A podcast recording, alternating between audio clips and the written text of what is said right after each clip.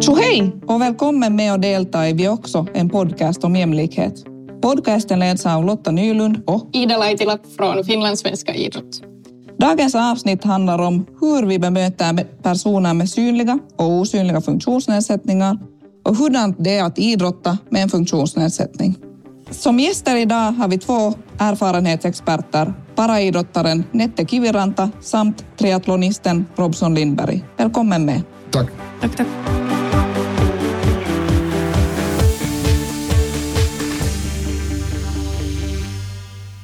Vi tar och börjar med två snabba frågor.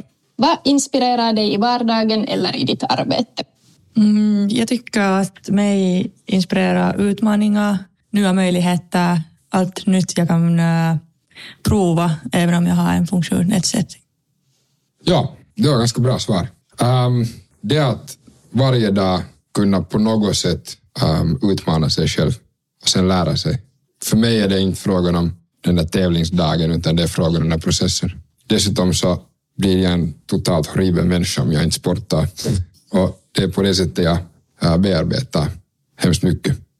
Och sen, vad skulle du nämna som en av dina favoritstyrkor? Mm, jag tycker att jag är bra på att anpassa mig till liksom, skiftliga situationer, förändriga situationer. Och det har varit en viktig grej också efter min skada. Jag tycker att jag har hållit det som en styrka alltid i min hela vardagen. Jag är jävligt glömsk. Det är min styrka. Jag glömmer jättesnabbt vad som har hänt. Um, och därmed glömmer jag också alla gånger man har misslyckats. Vilket är jävla bra. För att eh, då är man sådär naivt blind för, för det som man ska utsätta sig för. Vilket jag tror att det är en styrka inom min idrott. Många ser det som en, eh, som en det där negativ sak. Och det skapar en hel del intressanta situationer hemma också. Men ja.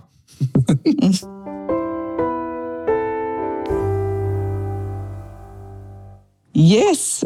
Skulle ni kunna presentera er själva, vem ni är och, och vad ni håller på med för tillfället så att vi, vi känner igen er bättre. Och vi börjar med Nette. Ja, jag är en 21 år gammal paraidrottare, skidåkare eh, och också en studerande på Hanken för tiden. Första år och ja, jag har en funktionsnedsättning eftersom jag blev förlamad i en bilolycka fem år sedan. Och ja, inte så mycket mer att berätta om mig själv. Det viktigaste. Mm. Du säger skidåkning så att du åker ner för, för slalombackar så att säga. Ja. Kan du förklara att hur du kommer ner för, för slalom- slalomsbackarna? Uh, jag sitter liksom i en kälke och sen har jag under den här kälken en skida. Sen har jag två liksom stavar skulle man säga som jag balanserar mig med. Sen uh, viktigaste grejen är att vara snabbast ner. Vi får runt käpp och, på olika sätt. Några slår käpparna ner med handen, några tar dem mot här i kroppen. Ja, jag liksom uh, skidar slalom och storslalom och försöker komma snabbt, så snabbt som möjligt ner. Okej, det låter som en ganska häftig grej. Ja. Hur är det Robson? Va? Vem är du? Jag heter Robson Lindberg och jag är det där 37 faktiskt. Uh, det slog mig just. Um, och jag, jag, jag fick en hjärnskada i en lätkamatch för lite på sju år sedan. Jag var inte bra på lätka, men spelar ingen roll, spelade i femte divisionen. Och um, jag hade slagit vad i fyllan med en cover i 2012 att hålla på med triathlon. Och så började vi. Och sen så blev det bara längre och längre. Och sen det där, däremellan så, så det där um, skadade jag mig. Um, sa att jag aldrig kommer att jobba eller sporta på nytt. Men så bestämde jag mig för att bli världens bästa hjärnskadepatient. Mm. Och sen det där så, så tog det mig 2074 dagar och så stod jag igen på startlinjen 2021 i Portugal, Ironman Cascais. Och där på vägen så um, har jag lärt mig att skriva och krypa. Sen så fick jag också chansen att vara announcer på Ironman-tävlingar. Talar i skolor för barn och ungdomsstiftelsen, talar för företag, varit med i en startup. Faktiskt också studerat på Hanken i tiderna, vilket jag tekniskt sett ännu också gör, för att min grad är inte klar. Men jag har en, jag har en det där uh, kandidat. Så det är det vad jag gör.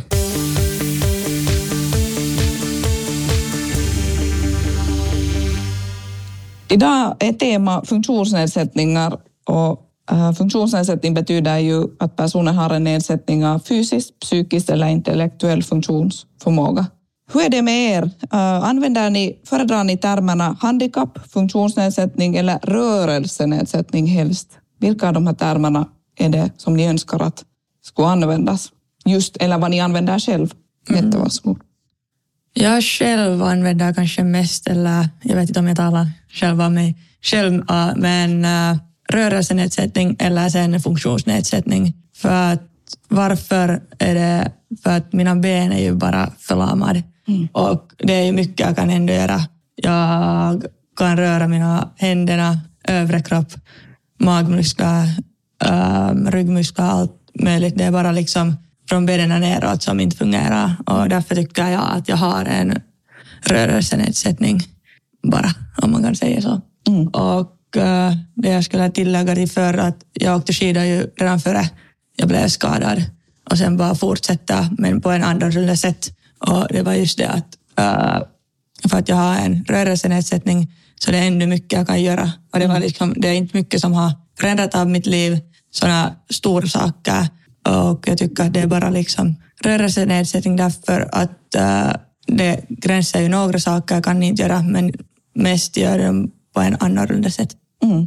En an, lite anpassning som ja. kan du göra. Hur är det Robson med dig?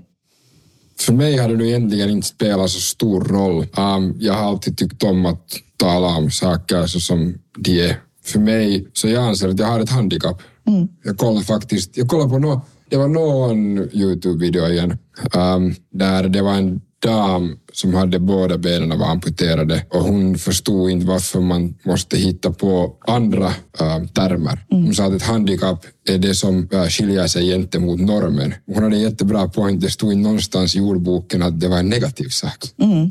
Så jag, jag, brukar tala om det, jag brukar tala om att jag har en hjärnskada. Jag tror att ganska snabbt så inser man nog vad personen menar. Det, jag menar såklart, så länge det är positiv anda och om man är nyfiken och sånt så talar man om det så det, jag tycker att det är ingen idé att man är på något sätt skygg för att använda termerna. Mm. Och det fina är ju här att, att alla får välja vad, de, vad, vad man önskar att, att ska användas, vilken term. På det sättet så att, så att ja. fritt fram. Ja, ja exakt. Mm. Och jag tycker att det spelar inte så stor roll för att inte det varje dag någon kommer och säger ah, är du den med den där funktionsnedsättningen? Mm. Exakt. Då talar jag om mig själv. Ja, ja. Mm. Eller som en person. Ja. Mm. Och det är lite sådär, inte det i vardagen den viktigaste saken. Att, mm är det kanske mer, alltså viktiga är där att man kan ju tilltala med ett namn eller, eller du eller någonting. Det är ju inte bara för att ni råkar ha en funktionsnedsättning betyder ju inte att vi ska liksom introducera att det här är personen med en funktionsnedsättning utan det här är Nette, punkt och slut. Just Alltså det som är det roliga är det att um, för mig så är det en totalt normal del av vardagen. Så tillvida att emellanåt så glömmer man det till och med. Vilket låter otroligt på ett visst sätt. Men det är också förståeligt att när man träffar någon första gången så är det det som det är för dem, mm. det som de ser. Vilket jag menar, stämmer. Jag menar, det är lite så som en, vad som helst. Om det är vardagligt för dig så, så är det nytt för någon annan. Ja. Hur är det Nette, din funktionsnedsättning är många gånger synlig mm. Eh, eftersom du sitter i en rullstol. Finns det tillfällen där du upplever att, att din funktionsnedsättning är osynlig och när är den? Ja, det var det vi talade för kanske Robson sa att du har inte så synlig skada. Att, uh, jag bemöter ganska ofta att personen ser ofta först med en rullstol mm. och sen har de här fördomar. Mm. Och det är kanske den där skillande sak här emellan. Men om jag skulle sitta till exempel på en soffa, som att jag har inte min rullstol där. Eller någonsin har jag varit på stranden och sitter där i en annan stol, så inte märker någon, ingen ser den där rullstolen. Okej, okay, jag har lite smalare ben kanske, men det skiljer inte heller så mycket av en vanlig kvinnas ben. Mm. Liksom, som storlek. Att jag skulle inte säga att man skulle märka det om jag inte har min rullstol där i närheten och om jag, in, om jag måste inte röra mig sådär helt jättemycket, börja gå som jag kan inte. Är det en, hur känns den där stunden när, när, när inte folk genast ser din rullstol? Till exempel om du är i restaurang eller på stranden. Finns, har du någon viss känsla? No, det spelar, spelar kanske inte så stor roll mera. Jag tror mm. att jag bara, jag bara lever livet. Om jag har min rullstol där så har jag den eller om jag inte har sen har jag inte. den att det, det spelar inte så stor roll, men jag tycker det alltid, eller det har en liten, vad ska jag säga, äh, kanske jag får en lite extra spark av den där situationen om jag liksom kan vara liksom som alla andra mm. där runt mig. Men mm, nej, inte spelar det en stor roll. Mm. Uh, Robson, din, din funktionsnedsättning är osynlig till ett stor grad. Men inomhus så använder du ofta solglasögon eller glasögon av något slag. Varför det? Ja, det, ja, ja det, där, det här är intressant för att mina glasögon kom tillbaka efter min hjärnskada. Jag opererade ögonen när jag var 18. Och faktiskt det roliga är det att ungefär två, tre år före jag skadade mig så började jag sakna mina glasögon. Men min hjärnskada um, det att jag har grymt ljuskänsliga ögon. Och sen så kommer inte mina ögon överens. Hjärnan har liksom, det tionde hjärnnerven om jag har förstått rätt, uh, som har skadats på det sättet att mina ögon kommer inte överens. Det är liksom två olika um, uh, det där, äh, sådana styrkor jag har i ögonen. Så de förstår inte riktigt vad som är vad och speciellt med brytningsfelet så blir det liksom lite konstigt. Så det är glasögonen och ute. Uh, ah, solglasögonen ser till att mina ögon får vila och lippisen som jag har på mig så uh, det där uh, bidrar ännu vidare till att jag inte behöver uh, ha eller liksom kisa med ögonen så mycket och anstränga dem. Så ja, ja det, det är nog den här huvudorsaken. Sen så har nog flera av mina väldigt goda vänner påpekat att det hör också till min image. Så det att det nu råkar finnas en neurologisk och medicinsk förklaring passar mig otroligt bra. Jag känner mig faktiskt naken utan glasögon. Det, det är jätteintressant. Mm. Det där, så, ja, ja. Ni båda levde tidigare utan en funktionsnedsättning före olyckan. Upplever ni nu att människor bemöter er på ett annorlunda sätt än före er skada? Och hur? Vi kan börja med Robson. Um, det här är en jättebra fråga. För att jag, jag tror att det går i skeden också. Um, först var det det skede när det var jättesynd om en på ett visst sätt.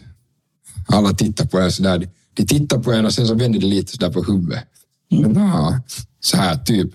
Um, och då visste man genast sådär att okej, okay, nu, nu, är det, nu är det en massa um, nu är det en massa de tyckte synd om er. Och sen så småningom när jag började bli bättre och lära mig saker på nytt och sådant så, så då ändrade det liksom till en uh, viss sån här respekt kanske på ett visst sätt och ju mer och mer symptomen börjar, de synliga och, och ljudliga symptomen börjar försvinna så desto mer så blev det normalare. Också såklart, ju mer man träffar folk så desto normalare blev det. Men som tur har jag den där liksom kärngruppen av vänner vars första fråga var att typ att nu är du ännu samma idiot som du var före.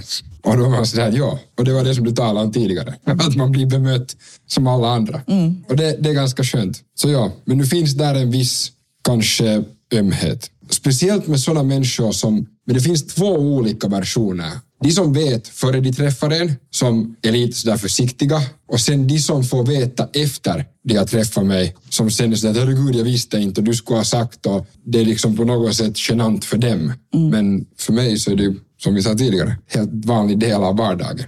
Så kanske svar, för att komprimera svaret, så jo och nej. Hur är det med dig, Nette? Upplever du att människor bemöter dig annorlunda nu än, än före? Jag måste först säga att jag har också hört det här. Du är den samma idiot du var förr. Bra! Det, det, Exakt. Men det tog tid. Ja. Och kompisar, det var liksom... Det är de riktiga vännerna. Ja, det. Och jag sa just att äh, största delen av mina vänner är de vänner jag hade redan före jag blev skadad. För att jag åkte skidor, jag hade samma grupp. Största delen av mina vänner är de samma jag har alltid haft och eh, då är de riktiga vänner. Men jag kanske blev själv överraskad över att de har berättat liksom under det senaste året att de var rädda att träffa mig för att inte tänkte jag på saken. De sa att, ja, att vi måste ta dagar före vi kom till sjukhuset eller till rehabiliteringscenter att träffa dig. Och uh, sen hade jag bara sagt något helt dumt. Och de sa, oj, sen märkte vi att du var den där samma idiot du var förra. Att du har lika dåliga äh, vits fortfarande. Eller. Men äh, för att tillägga sen den här personen som har jag inte känt före min skada så var det typ första gången nu när jag gick till universitetet och det var fyra år efter min skada. Det var ganska länge efter. Och jag var lite sådär att okej, okay, att nu är det första gången jag träffar på riktigt nya människor för att jag var i gymnasiet och jag blev skadad så människor hade sett mig med en gående tjej på korridoren och halv,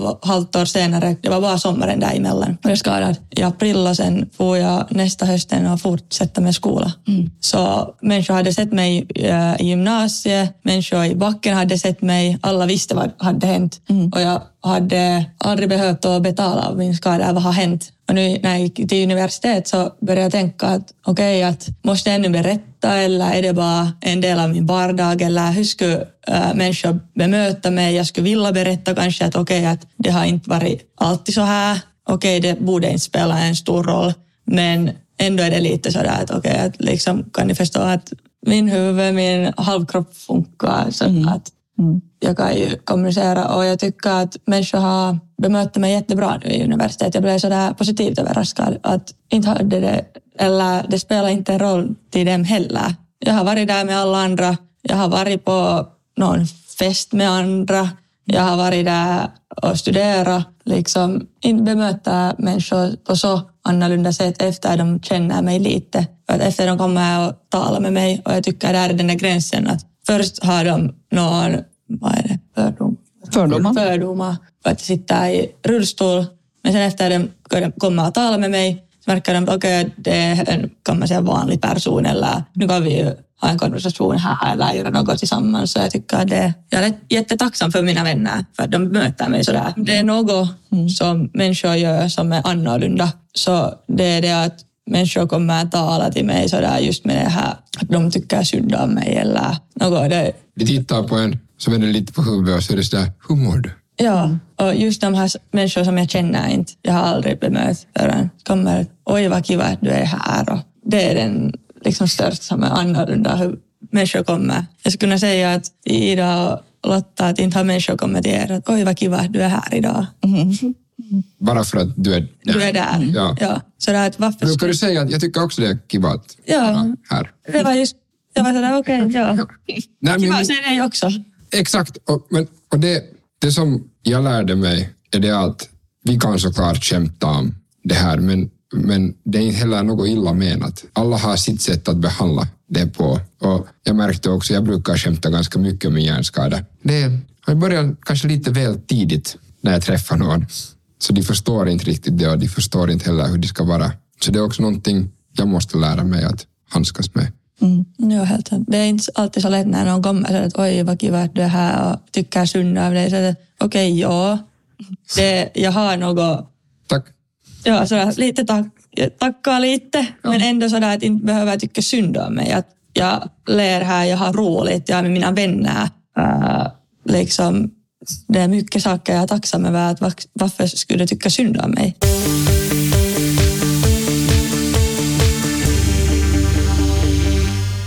De båda har lite tagit upp det här att, att uh, när ni möter nya människor speciellt så den här respekten och bemötande kan vara lite så här, tycker synd om er och, och just på det här sättet. Finns det några konkreta exempel på när ni har blivit förvånade att, att det där bemötandet har varit hemskt positivt och bättre än vad ni har kunnat tänka er?